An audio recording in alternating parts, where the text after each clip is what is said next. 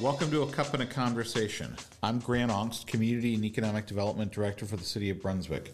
Today I have Renee Ligon from Team Neo. Renee is Director of Partnerships and Engagement. That's a big title, Renee. Yeah, they just put a senior in front of it the other day. A senior? I'm big time. You're big time, really? wow, that's awesome. I'm glad to hear that.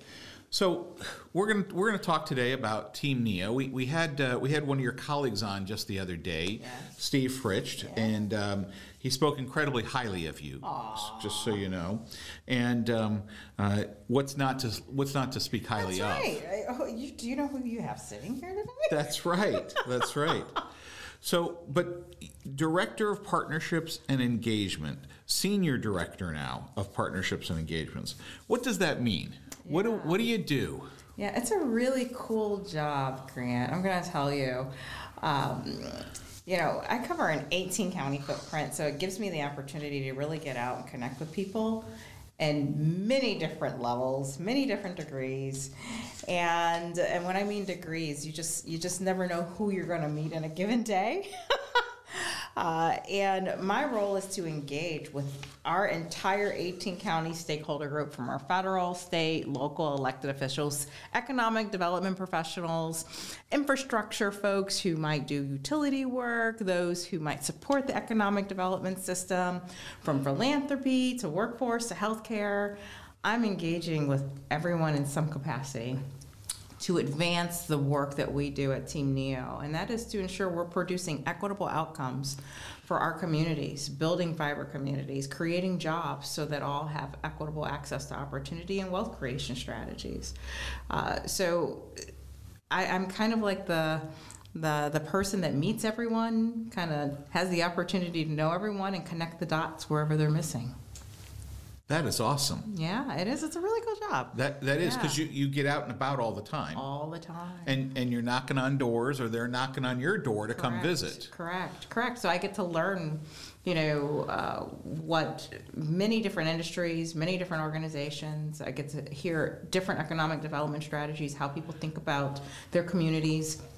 And then I try to find a way where we plug in as a strategic partner to help them advance that.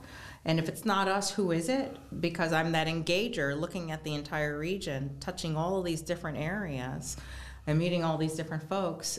I have intel over here or over there, whether it be education or philanthropy or workforce or uh, political engagement. I can help connect those dots and align us together as one. Wow. That so knitting. It's knitting a fabric. That's really a great way to put it. Knitting a fabric, yeah. putting it together. Mm-hmm. Wow. So, yeah. so you think of yourself as a loomer? Oh, loomer! I love that word. Yeah. okay. Loomer. I'm going to so, use that. But how did you get here yeah. doing this phenomenal area of work, which which really does sound exciting and definitely not boring no, and not stale? No, never a boring day for sure. but but I did read a little bit about you that that at one point in time you were down in Florida. I was. And you went to graduate school down there. I did. To this place called Nova. Nova Southeastern University. Yes, the Sharks. Yes. You were a shark. I was a shark. I went from being a hilltopper to uh, uh, what's the John Carroll uh, streaks, blue streak. Blue. Yep. Now I, I went to being a shark. A shark. Sharks are quite popular these days. Yes, they are. Especially in economic development. Yes, they are. yes. But then you went from there into into banking. Yeah. And you were there for quite some time. Yeah, I actually, um, Grant, I started my career in financial services, and it was an interesting kind of curveball for me. wasn't where I envisioned myself at all in my life. Um, and because uh, you grew up here in Northeast Ohio, I right? Did, I yeah. did. I grew up in Geauga County, and uh, uh, always had a dream of, of being a doctor, being pre med, and uh, started my schooling in, in that realm. And I found very quickly I did not like the smell of ethanol. I did not like the smell of blood. I was sickened by it, and I thinking I'm thinking, why am I doing this again? Uh, and but that's a good thing to realize quickly. Oh, for sure. Uh, but I, I will never forget the day when I told my family I'm not doing that. And um, I had the gift of gab and the ability to sell that I didn't know. I learned that in banking or in college doing a. You remember the old MBNA America Bank? Oh, I sure do. I worked for them while I was in college, Oh, and I did? learned I, I could sell credit cards like no one else's business. Didn't know I could do that, and uh, it kind of launched my banking career. Uh, and going into that, it just progressed from one thing to the other. One opportunity just kept knocking after the other. You know, I firmly believe that when uh, you're on the right path, your journey's going to find you. You'll find your journey if you're on the right path. And uh, it just kept leading from one door to the other to eventually um, I ended up being, uh, when Metropolitan Bank and Trust was around, I was their very first management trainee. They were launching wow. a program. And that actually started out of an internship from John Carroll, from a professor in my public relations class who connected me to someone. And uh, So I- you saw networking firsthand right then. a hundred percent. I, I learned to use my network. My first job, though, was at Case Western Reserve University as a researcher between high school and college because I wanted to be a pre pre med, as I stated. Right.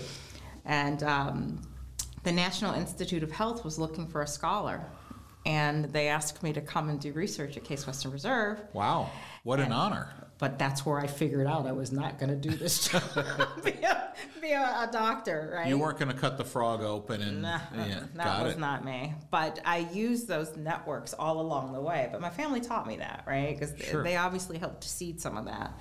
Uh, but I've always leveraged networks, and this job now is all about leveraging a network. It is, isn't it? Yeah, yeah. You you learn to be a master network, and you find that you've got a natural skill set that was being groomed from the very beginning. Because you know you you go where your journey is leading you, and that's, where it led me.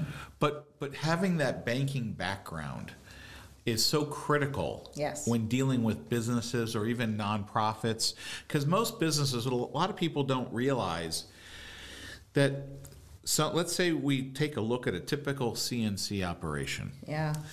and which we have quite a few of here in Brunswick, and Yes. we have in throughout Northeast Ohio. We have a lot of skilled workers in that field, and the business owner decides to start this in their garage. Yes. and it continues to grow. Yes. You'd be amazed how many small businesses don't realize that there are business bankers, retail bankers, commercial bankers. There are different types of bankers 100%. that focus on different things to help that individual grow whatever that is.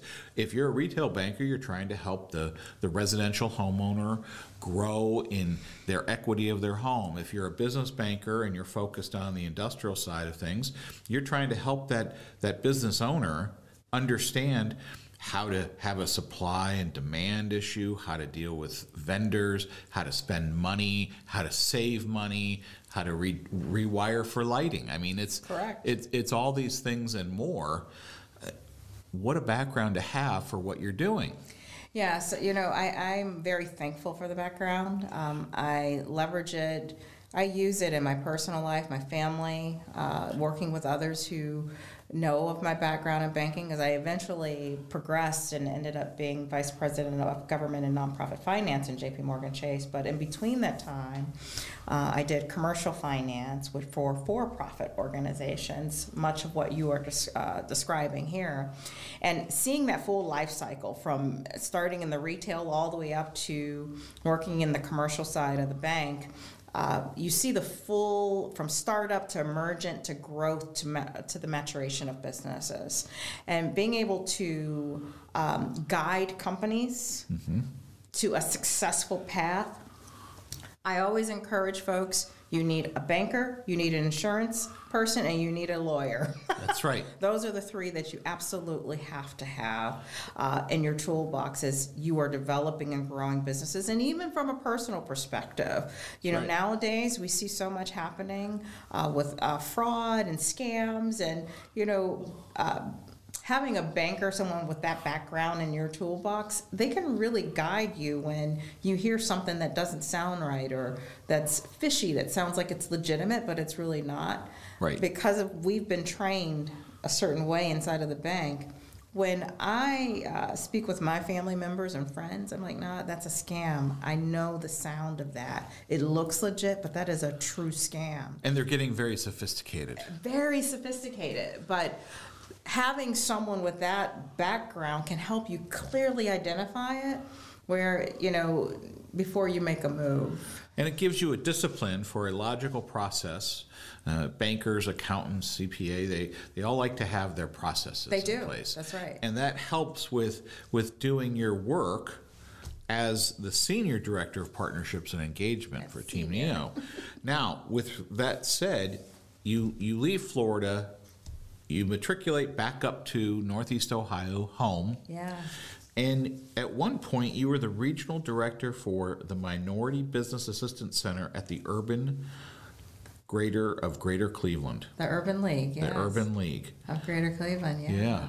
Yeah, that was a, a role that, and I'm going to tell you, Grant, uh, working in banking, I had gotten to a point where I said, you know, banking had changed through the time, over time that I had been there. I think I was in the, the banking world for about 20 years at that point. And I had seen uh, in the very beginning of banking where branch managers were co- meant to be out in the field doing commercial business. That move to branches becoming retail stores and branch managers being responsible for the operations, the internal operations. I, I sales was my thing. So Right. you know, switching me from a sales role to now an operations role really wasn't my sweet. So I, I that's how I ended up on the commercial track, and um, you know, going through that time and then coming out to where banking is today, uh, with the Frank the, the Dodd Frank Act and the changes when we had the bubble burst back in I think it was uh, 2017 2018 timeframe, uh, banking really began to change. Uh, we were no longer uh, about the relationship. Of it, Right. It, it was about you've got to get those widgets in there, sell Right. those products because um, you know we've got to be profitable, we've got to make the dollars. Uh, so the, the the the scope of it began to change, and then more of the responsibility um, to carry the customer service as well as the sales and everything all rested on one individual. So you're you're balancing a portfolio of clients while also trying to grow a business uh, and consult with businesses, but also lead the successful experience of your client within the institution. Frank Dodd changed a lot of how we had to navigate. Sure. And um, I then had to make a choice. You know, what does the future look like for my role, knowing I now have 20 years of financial services in my my coffer here where do i take this? Where it becomes advantageous to the communities that need this level of intelligence this Right. knowledge that has been given to me. Right. so once again your path the path and your journey. I want to stay on the path but what does the journey look like? And uh, the opportunity at the urban league of greater cleveland uh, was uh, available. It, it just the timing was right uh, it is a program of the um, Ohio Department of Development Minority Services Division uh, that we had, I think, are seven agencies across the state of Ohio. Um, I think it's seven. It might be a few more or less. Uh, but my, my, my brain is a little foggy now after a few years. But I, I had um, eight counties that I covered. I had a team of um, folks who had a, a foundational level of understanding of finance on my team. Okay. And we worked with disabled businesses, those who had businesses who may have been disabled, who were female or people of color, or um, and, and veterans. Uh, and the goal was to take those companies. They were not startups. These are the ones who were emerging out of the startup phase going into growth and maturation. How do we manage that growth to maturation? Connect them with supplier diversity contract opportunities Okay. so that they grow across the state of Ohio. Right. And uh, Sounds like sounds like economic development to me. it was economic, and it is economic development. There's Right. so many lanes to drive in uh, in that area. Uh, but what it gave me was a very deep um, Rolodex of organizations doing this work together to connect together to drive success in that realm of economic development, working with businesses to scale them and connect them to contract opportunities, whether it be the guy who bought a piece of equipment and he's turning out nuggets in his garage and now we've linked him to a contract with NASA or whomever and now he's Right. you know going gangbuster because all, all, all gangbusters because he bought a piece of equipment that is turning profits for him hand over fist but that was our goal to recognize those opportunities and connect the entire ecosystem uh, so that they felt they had resources available to them. Still And- a lot of opportunity there, though. Right, and you, but you were also empowering Yes. that person or Correct. persons. Correct. Correct. You were getting them to see, hey, there there is this opportunity, there is this benefit, there is this through hard work and buying a right piece of equipment and connecting the right person, and then hopefully landing a, a, a nice little contract to start out, and one thing leads to another, and things start falling into place. Well, it's that access to capital piece too, also, and being able to, um, you know, advise your clients. Very much like in banking, it, it was Right. taking that skill set, everything I had learned in my twenty years, and now applying it directly to the community. Whereas they may have trouble getting access to capital from a financial institution, I have a very deep lens as to why that might be an issue Right. Because I was on the inside. I was sitting at the table when policies were being formed. I saw when Frank Dodd came in and why policies changed. I saw clients come in and get denied, and I knew why they were denied. Uh, so being able to help navigate that from an inside person's view Right. was very valuable to the community. and helping educate that community so that they can reformulate what they're doing to move forward to get that cash available. Correct. I answered their why. Yes. I, I, I provided the why. You know, is when you're trying to grow a business, you might have many reasons that or questions why things aren't moving. Because of the experience I had, I was able to give a why that would come from a very trusting place, right? Right. Um, and in many cases, uh, you know, there aren't many minority bankers. There aren't many bankers of color. Right. Uh, and so being able to be in a place where I was a person of color, a woman of color, in a place where there weren't many of us at all, and then take that knowledge and put it into a place where communities can trust and see someone who looks like them and can reflect their concerns Sure. and give an answer that uh, can can get them on the place to success. It, it was very rewarding, very rewarding. And then at some point, you made the decision to jump to Team Neo. I did. I did. You know, that's an interesting story. Uh, that's another opportunity that I didn't go searching for. It just the journey the journey selected me, and uh, I met Steve one day, and uh, S- Steve is is I, I've had two great bosses in my life. Steve is one of them. He and he would he would shame me for using the word boss. Uh, my, my niece calls him my superior coworker. Superior coworker. He's my superior coworker, but um, I, he is a leader, and he has helped to lead me um, in uh, a new area of my life uh, that. Um, helped to coach me in a different uh, and, and to another level. That you know, everyone serves a purpose, and you have to know what their purpose is. Sure. And um, I'm fully aware. I'm, I'm thankful that uh, I've been able to recognize the purpose of the folks who've been placed in my life. Bill Koehler's the same way. Uh, I learn a lot from his leadership uh, as well. He's he's a, a, a, a very strong leader and a very empathetic leader, um, and and embraces uh, the people that he's leading. And uh, I've learned a lot about folks who there aren't many people who lead with their heart. Um, because you still have to make the tough decisions. You do. Uh, but um, the leaders at Team Neo, Team Neo, they lead. They're empathetic. They they lead with their heart, but still make the tough decisions. They Sure. care about people. And uh, working in banking, Grant, uh, They don't. yeah, No. no, it's it's. It's what numbers. did you do for me right, right now? And if you haven't, you're out. Right. Right. right. Right. It's a different kind of leadership. And now you get to travel around these 18 counties, Yeah. engaging with people in different businesses. And one of the businesses that has been a, a, a big uh, driver as of late, even though we've been, the state of Ohio has been in this business forever, is aerospace. Yeah. We've got NASA. We've got a lot of manufacturers that manufacture pieces, parts for space programs Yes. and for the uh, the typical airline industry. And, Yeah. and uh, you know, Boeing. We have lots of manufacturers doing work on on part pieces, parts for Boeing airplanes that we fly in every day. We do. Yeah, everything from brake systems to heat shields to um, all kinds of engine components.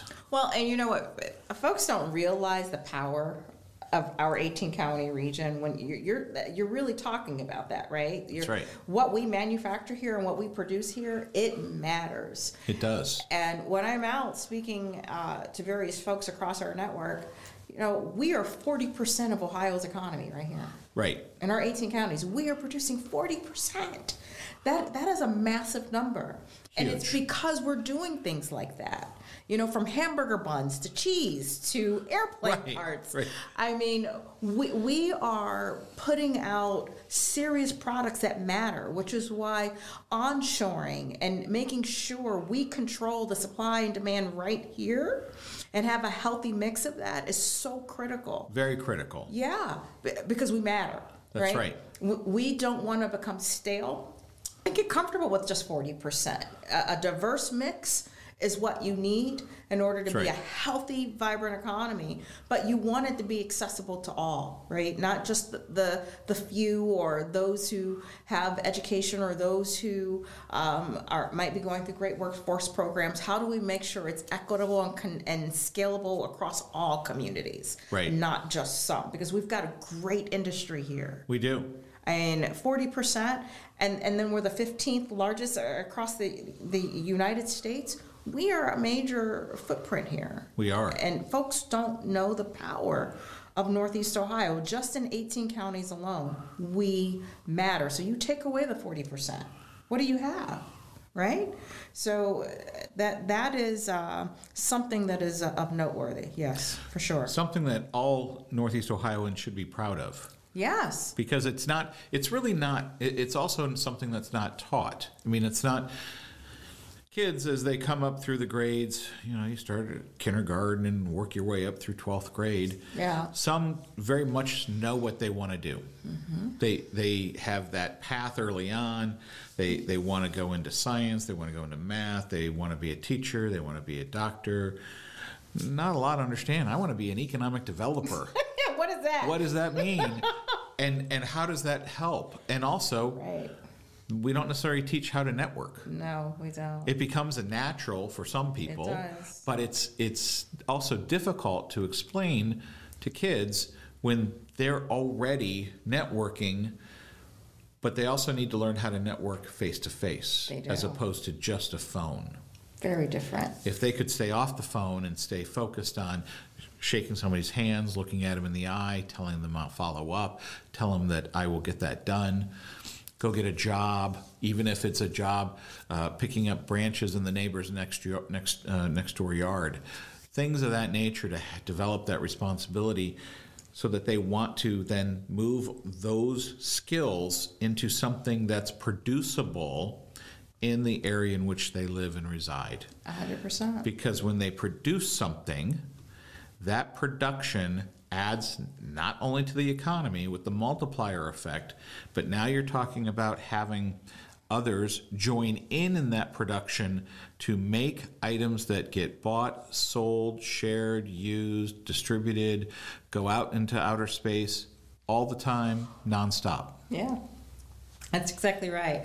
My dad uses the term, we talk about this uh, all the time as we look at generations um, coming up, and you, you look at the change from the typewriter to the word processor to the computer, and what that means for uh, students in college. They don't know what it means to have to stand in line to use a They computer don't, and no. make sure you had enough dimes to get enough copies when you got ready to print, or when your paper printed, you had to pull the the, the tabs off the side of the paper because it was computer paper. It wasn't That's like right. regular copy paper. That's right. You know, Dot all- matrix. Yeah, it was the dot dot matrix, right? They, they they don't know what that's like. You know, you go into computer, you load a or go to a library, you load up a card and print, and you call mom and dad, can you download some money for me? You know, back in my day, it was do I have enough dimes? I'm counting dimes out of my dorm room to make sure I have enough to get copies on microfiche, right? That's right. What's a microfiche?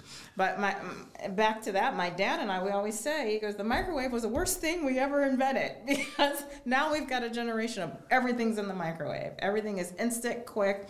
We don't work for it. We want it right now. And the difference, to your point, Grant, is when it comes out the microwave, it does not taste the same when you bake it in that oven. That's true. Story. I That's mean, true. The quality just isn't there. Baked macaroni and cheese with breadcrumbs on top, get that nice crispness. I mean, it takes time. It does. You you don't want a little hot water, just throw it in the microwave and, and It just not the same. Put a little cheese sauce on it and say, mm. Is but is that really cheese sauce they're putting on? yeah.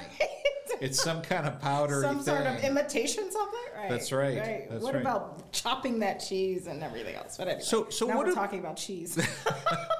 But but we have cheese producers in Northeast Ohio. We do. And we have a lot of food producers. We have a very specialized food producer here in Brunswick as well. Yes. Uh, and we have companies that make parts for NASA and parts for the the uh, very high tech medical industry. And so Yes. uh, it happens all over, and people don't know where it happens or why it happens because so many people we get busy with our own little world and we don't necessarily look outside of that. There's a lot going on in that realm, Grant. Even uh, just from a Team, team Neo lens, when we do our business retention and expansion outreach efforts, we have a team that covers all these different industries, headed up by um, our managing director, Mindy McLaughlin, who also travels overseas to bring intelligence back as well as back and forth to convince companies this is the place to be.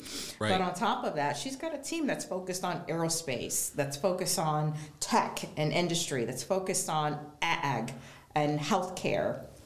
All of these industries matter here. The top three ma- uh, industries focused here in Ohio or in our region tech, healthcare, and manufacturing. Those are our three. That's Right. our core. Right. And, um, and now we're seeing this agriculture side of things, the ag and food production, the distribution and manufacturing of such as we look towards the future. It is growing here. It has become a, becoming a major pillar as Right. part of our industri- industrial makeup. So, and, and that's because the, the food production is changing. It's changing dramatically. Yes, absolutely. You, you've got to read the packages.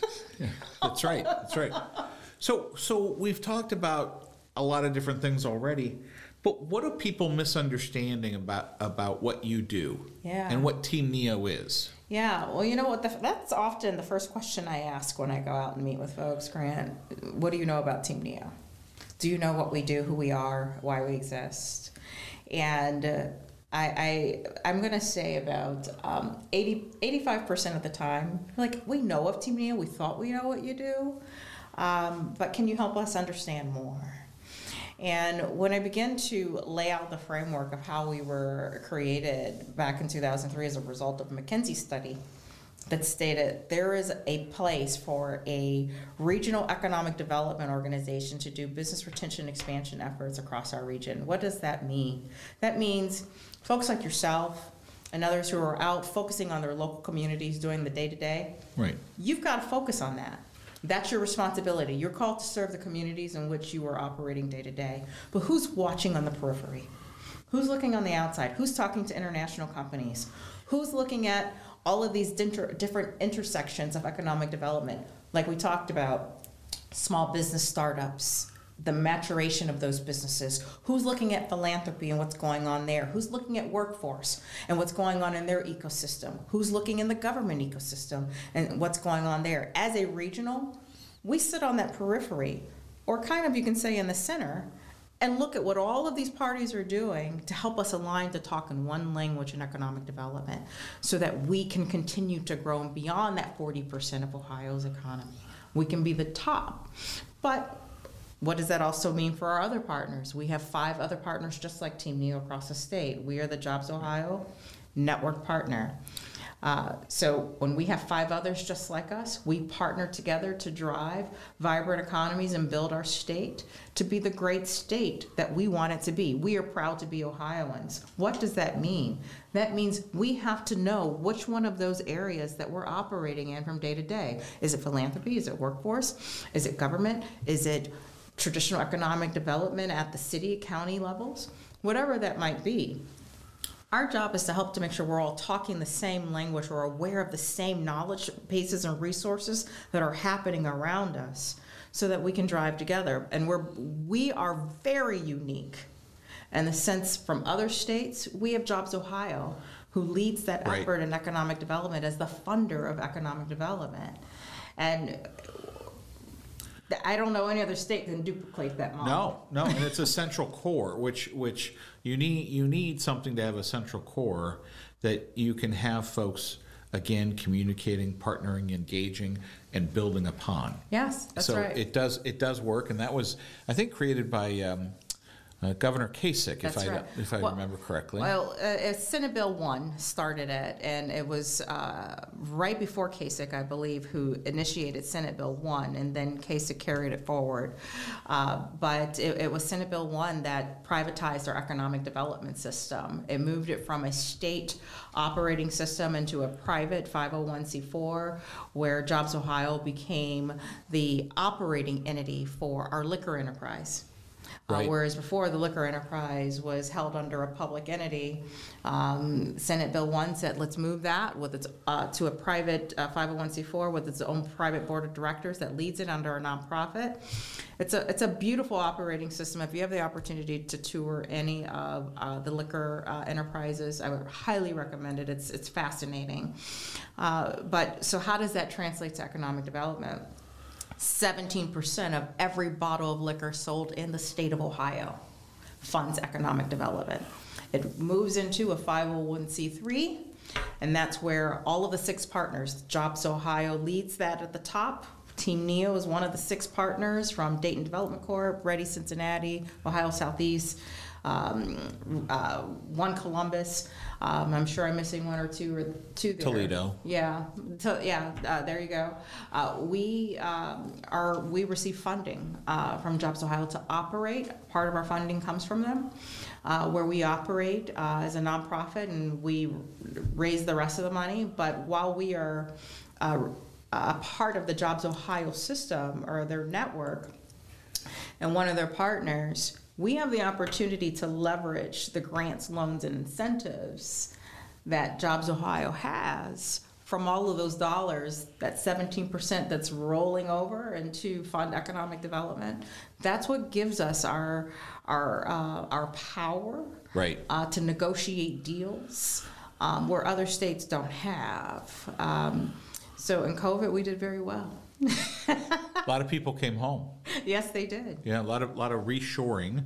And for Yeah. those that are listening, not sure what reshoring is, that that means where perhaps a company that's from Ohio moved some of their manufacturing overseas somewhere. Yeah. And then they decided after all the struggles and the supply chain issues or whatever else, quality issues, because we've had a number of companies in Brunswick reshore all their things. Absolutely. They bring it back and they manufacture it here in Northeast Ohio Yes. and it's it's that it's that whole cycle of how does that chain get made from the beginning of raw materials to the end that we consumers buy Yeah, that's why when you look at reshoring, and when you're in a crisis situation like we were before with COVID, that you look at enterprises like Gojo. Uh, uh, you're looking at the hand sanitizer opportunities, and Gojo's right here in, Right. in our region. That's another major uh, company that we have the benefit of here. So when you look at that, uh, the importance of having critical organizations like that, especially in times of crisis, uh, it, it's important. You know, hospitals were, I had companies calling me saying, where can I get gloves? You know, the Right. hospital systems. You know, uh, I had uh, minority companies that supplied um, medical supplies and I'm working at Team Neo, but I had hospital folks calling me saying, "You have any minority suppliers you can connect us to during your time when you were at the Urban League, just so we can get more gloves and masks." Right. So it's it was a very interesting time, you know, and it showed the importance of having your supply chain here. Oh, absolutely, without without question. And and I've had this conversation with multiple levels of government. Um, I would like to, me personally, because I have a manufacturing background, I would very much like to see more manufacturing focus with regards to pieces, parts, pharmaceuticals, areas that are heavily outsourced. Yeah. Heavily. Yeah. And to be able to have that security, and I almost focus it on a national security level, to be back here in the States because the what ifs are too many nowadays. Well, that's The why Intel ifs. is so important. That's right. Yeah. That's right. In fact, when I was in the metals industry and we were doing extrusions, um, most people don't, don't realize that so many of the canes and the walkers and those items that you need as you age, they're not actually made here. Yeah. And they're not made here because there aren't any pieces parts here. Yeah. So you have to get you have to have presses in a certain quantity and and it it, it becomes a more complicated supply chain issue. It does. So those are things that you look at and you go, why aren't we doing that here? That's right. We want companies And that's what you all here. are doing. Yeah. You're doing that on a daily basis. Every day, we're talking to companies to get them to come here, manufacture here, stay here, grow here. Uh, and the more we do of that, the more we become, you know, the place that people want to live, work, and play. That's right. Yeah. So, what was your favorite subject in school growing up? Wow, my favorite subject. That's a really good question. You know, I'm going to say my. this, this probably would be no surprise to the people at Team Neo, but my favorite subject was English, and English was the place where I got the opportunity to write a whole lot and be creative in my writing. Hmm, interesting. And when I then had the opportunity to present whatever I wrote, it was an even greater treat. Which is probably really why I, I wasn't going to be a doctor. it wasn't the science class, it wasn't chemistry. Um, but it just goes to show, Grant, you know, it's important to pursue your passions. Right. Well, speaking of that, if somebody came along here and said, Here, Renee, here's $20 million. Yeah. You could spend it on anything you want. What would you spend it on? Oh, Grant, I dream of that question. I have a very philanthropic heart. Okay. So you're already thinking of others right from the get go from that question. automatically. You're thinking of others. What can I do for others? I, I, I get emotional thinking about it. I, I, I'm thinking of immediately. I know where to go. I know what to do. What would you do? What would you do if you if you really got handed that 20 million? What would you first very first thing you do with that money? Yeah. First thing I would do is set up a nonprofit, a foundation of some sort. Um, and I would like to see it grow so that I can continue to do more of what I desire those funds to be directed towards.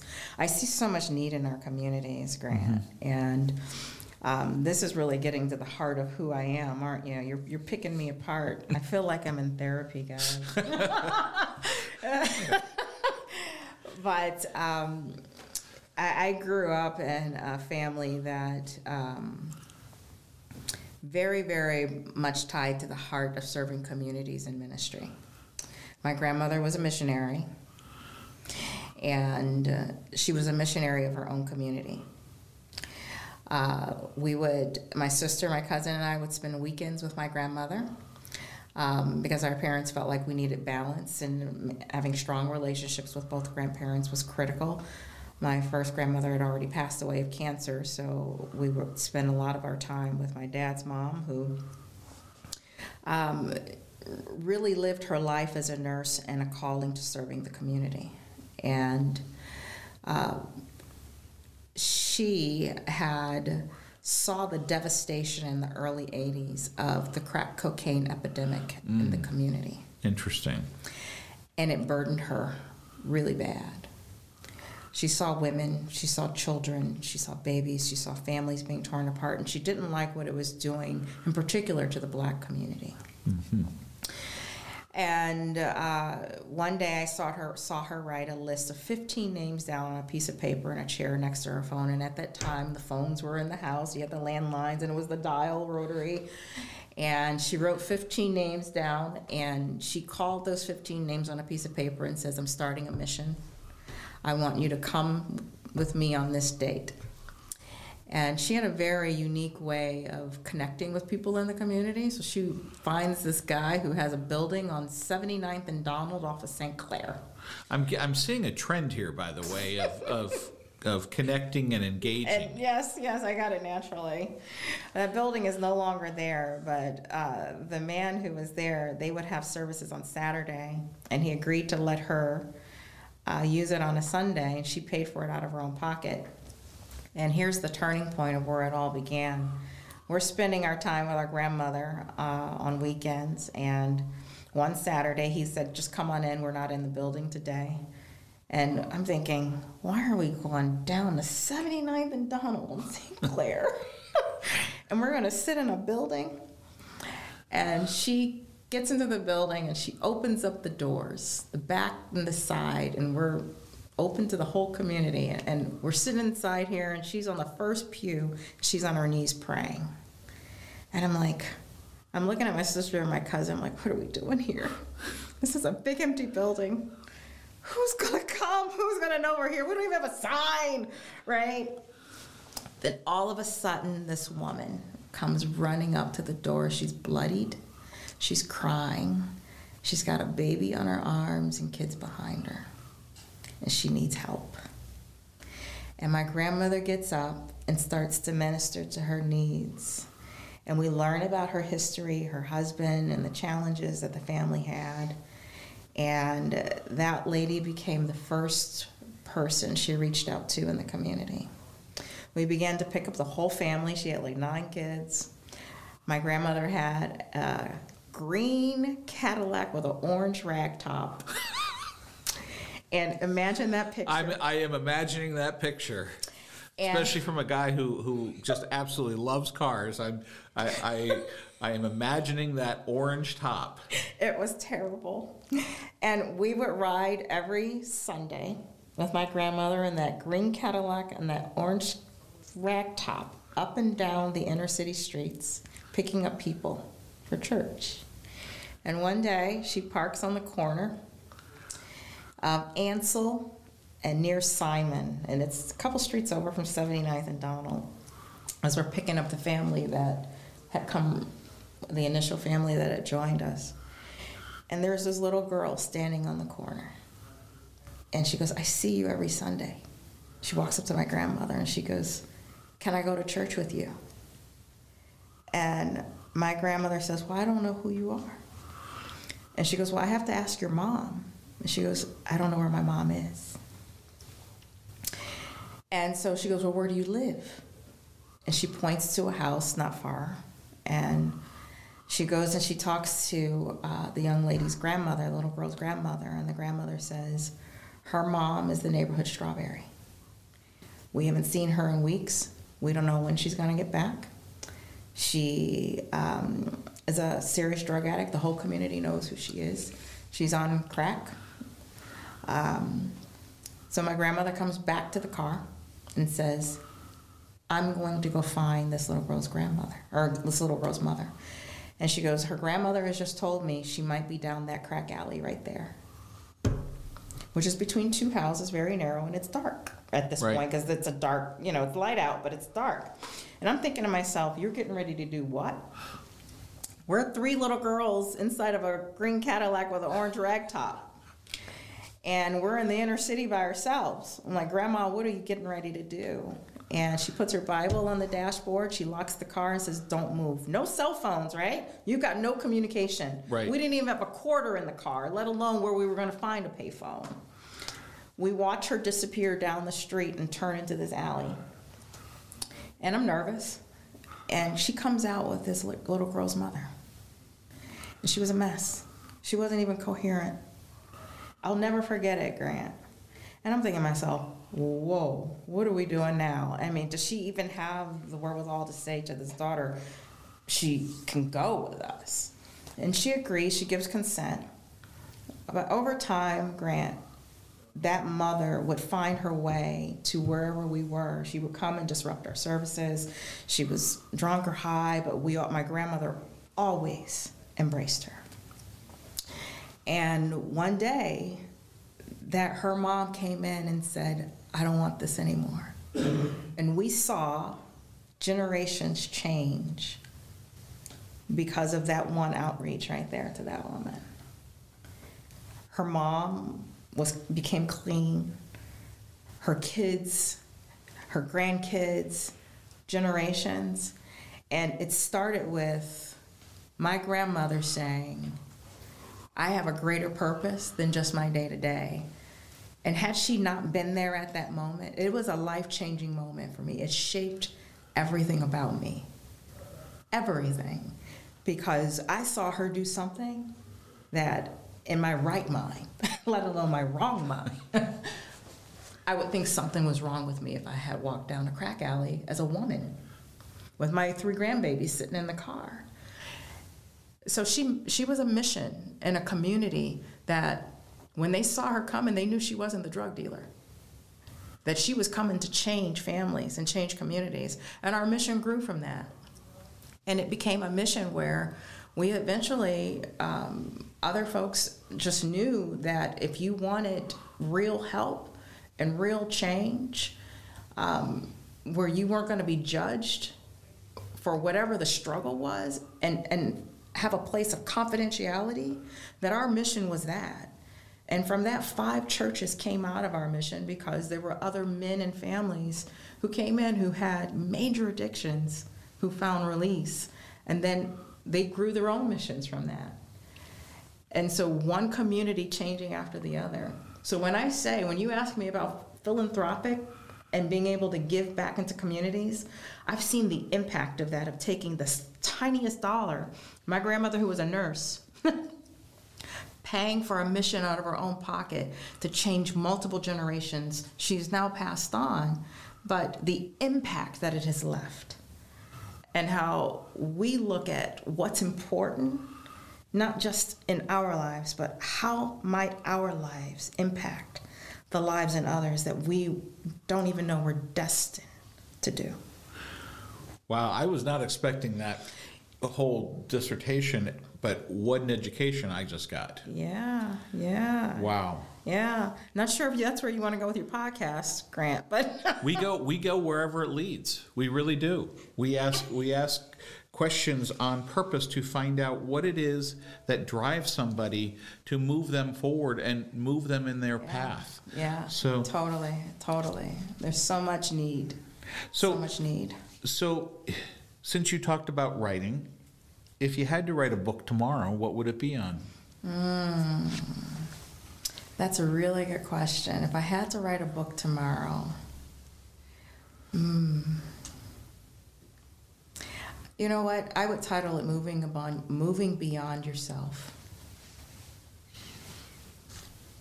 And what would it be about? It would be about um, allowing others to, using my experience of why I make decisions that may not make sense to others, and that you can't make it about yourself. Life is about what you have to give to other people, and that's why this role is so. Um, it gives me that charge, Grant. You know, it, it allows me to connect with people and find out where can we be the opportunity to address a challenge and but it's about making our communities better, about making people better. And so to me, this is mission work just in another way. Interesting. So you mentioned lines. Like people don't know how to stand in a line anymore. but let's say you were standing in a line and you got to talking with, with somebody you've never met before. And then you parted ways because they moved up to the counter and you got called to another side of the counter what would you hope that person would take away from the conversation you had with that person? Hmm. Um, that is such a really good question. He said he was going to throw some curveballs at me, and you're making me think. I feel like I'm in therapy. I really do. uh, I, I I would probably. I would want them to take away. There is one word that sticks out to me. Hope. Hope. Hope. I, I would want them to take away the word hope, the feeling of it, that whatever state or place or circumstance or um, even our country, you know, whatever it is, hope. Be hopeful. Don't give up so easily on anything. That'd be quite a conversation over that short period of time. Sometimes it just takes a few words to impact people in a big way, Grant. that is a that is very very true and very profound. So we get to a point here in the podcast where we start asking really really deep questions. Oh, we haven't done that yet. We haven't done that yet. Holy We, cow! we, we need to find out, for example, what's your favorite ice cream? Oh, vanilla by far, and uh, the, my brand is Haagen Dazs. And what do you do? Do you put sprinkles and chocolate on, it, or is it just plain vanilla? Just plain vanilla, and I Oh, like it to gosh. melt just a little bit, just a little, so I can get the full flavor. I don't want it to be too cold; my tongue might freeze. Wow, You- we are we you are on the right path with that. My kids make fun of me and my wife because because when we go out for ice cream and we love going to places for ice cream. Yeah. What are you gonna get? I, I'm gonna get vanilla. And they look at me and they go, "Well, don't you want to try something?" Uh, vanilla. Yes, That's just what I- plain vanilla. I just need plain vanilla. And what about coffee? Are you a coffee drinker? Oh, I'm a coffee snob. And and so, what is your favorite coffee drink? So, my favorite coffee drink is the one I make. I, I have a brand that I use that I love, and I I I buy it whole bean, and my- we we grind it, And then you grind it. And, yeah. and is it a drip?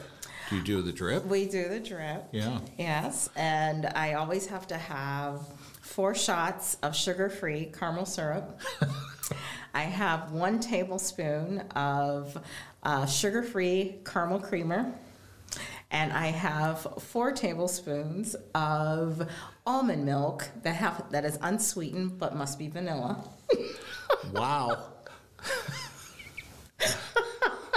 My husband says I don't drink coffee. He's, he says you drink milk. I'm like, I'm like, no, I drink coffee. I'm just I like it a certain way. Sure. So Sure. and I have to have four uh, low cal sweeteners. So I'm I'm Do you need to do this every morning and afternoon? And I, I do it once every sometimes twice in the morning. It Okay. depends on how early I'm up. But Okay. um, I, I I try to grab the biggest cup I can find. okay. and uh, it's usually the first stop in the morning. And if I have to have it throughout the day, um, you know, I, I look for good specialty shops along the way. Uh, thanks to you, I've met one down the road here. yes, the, our our coffee shop, Human Bean, but Yes. we also have another new coffee shop in town, Oh, right? Called the Grounded Bean. Oh. So we have Human Bean and Grounded Bean now. Oh. Grounded Bean is just north on Pearl Road I'm here. gonna have to try that. and it's it's a uh, it's a mom and daughter duo that own the business. I love it. And they've remodeled on the inside and brought the the business then the building that was uh, in kind of rough shape back up to uh, up to living again, if you will. Yeah. Because in the building world, uh, buildings breathe and think, and you have to you have to make sure that you caress them to make sure that you get the most out of it.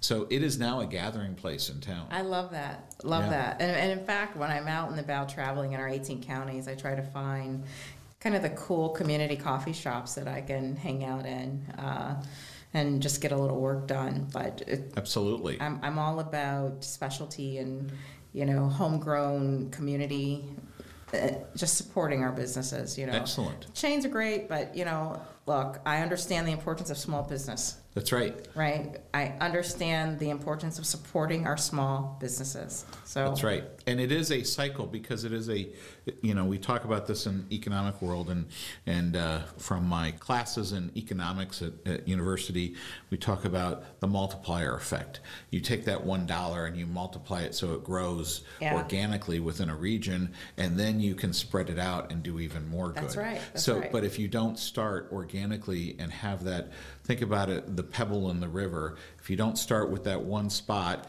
and grow it here, and then let it spread, it's not going to grow. That's exactly right. That's Yeah. why you have to support. That's right. That's right.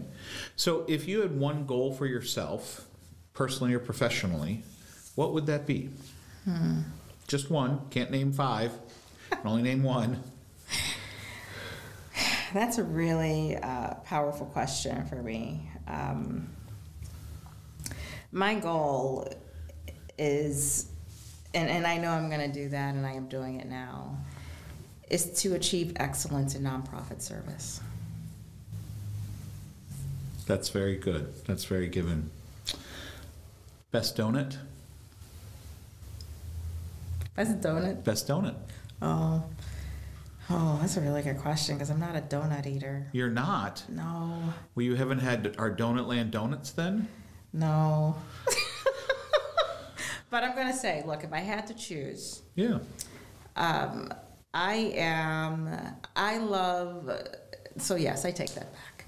This is why I don't eat donuts because if I did, I would eat too many of these. It's the it's the chocolate covered Bavarian cream. Sure. Oh, yes. That's Oh, absolutely. My favorite donut. Oh, we have those. Yeah, we don't. We're we're not going there. Okay. and what about do you eat pizza?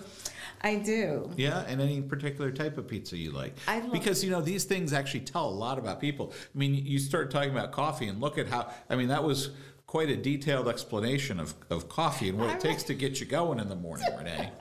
Yeah, and it better be right, Grant. There's been a few times I've missed the shots, and I'm like, can't believe it. You did that. It's the end of the day. Yeah. But a pizza, I would say a veggie pizza is my favorite. Veggie pizza. I love veggie pizza. Love it. Love it. and a, and a particular pizza place you really love, and it doesn't necessarily have to be here in Brunswick. It can be anywhere. Yeah, so you know what? Um, I fell in love with Donato's veggie pizza. Okay. Um, it is just so delish, and it's it's not full of dough. It's just give me the good old vegetable right on top, and you know you've got a little bit of the olives on it. Yeah, and the seasonings are great. So yeah, they're my favorite. My husband is not a veggie pizza eater, so He likes the meat pizzas. He's a meat guy, and I'm going to tell you clearly, I haven't had a veggie pizza in a long time after I married him. You know, so we're not going to buy two separate pizzas. Well, you could get one big pizza and have half this and half that. yeah, but he'll complain. He's like, "All of this is mine. You get like one or two slices." but yeah, no, I'm a big veggie pizza. I even make veggie pizzas. I love. Um, I've got a great cauliflower um, crust veggie pizza recipe that I use. I make the cauliflower crust. But that's but that's what uh, cholesterol medicine is for, Lipitor and stuff. So you can just go to the go to them and get them. I'm, I'm trying to avoid that, Grant. I'm, I'm trying to have a long life of nonprofit excellence. So so given all the discussions we've had today, and thank you, it's been it's been wide ranging and very insightful. And uh, no, this is not therapy, but it certainly is cathartic in many ways. oh my gosh. So, what is it that you'd like to leave us with today? Well, uh, you know, I don't know who the listeners will be, Grant, but and how much of it they will hear. Um, but I think that it's important for people to know that there are really good people out here doing really good work. And they really do care about our, our state, our country, our communities. And there is hope. And if we really, really just bond together and not be so cynical all the time, we're going to get there. Very good. And we'll end on that. This has been a moment in time for a cup and a conversation. Until next time, enjoy.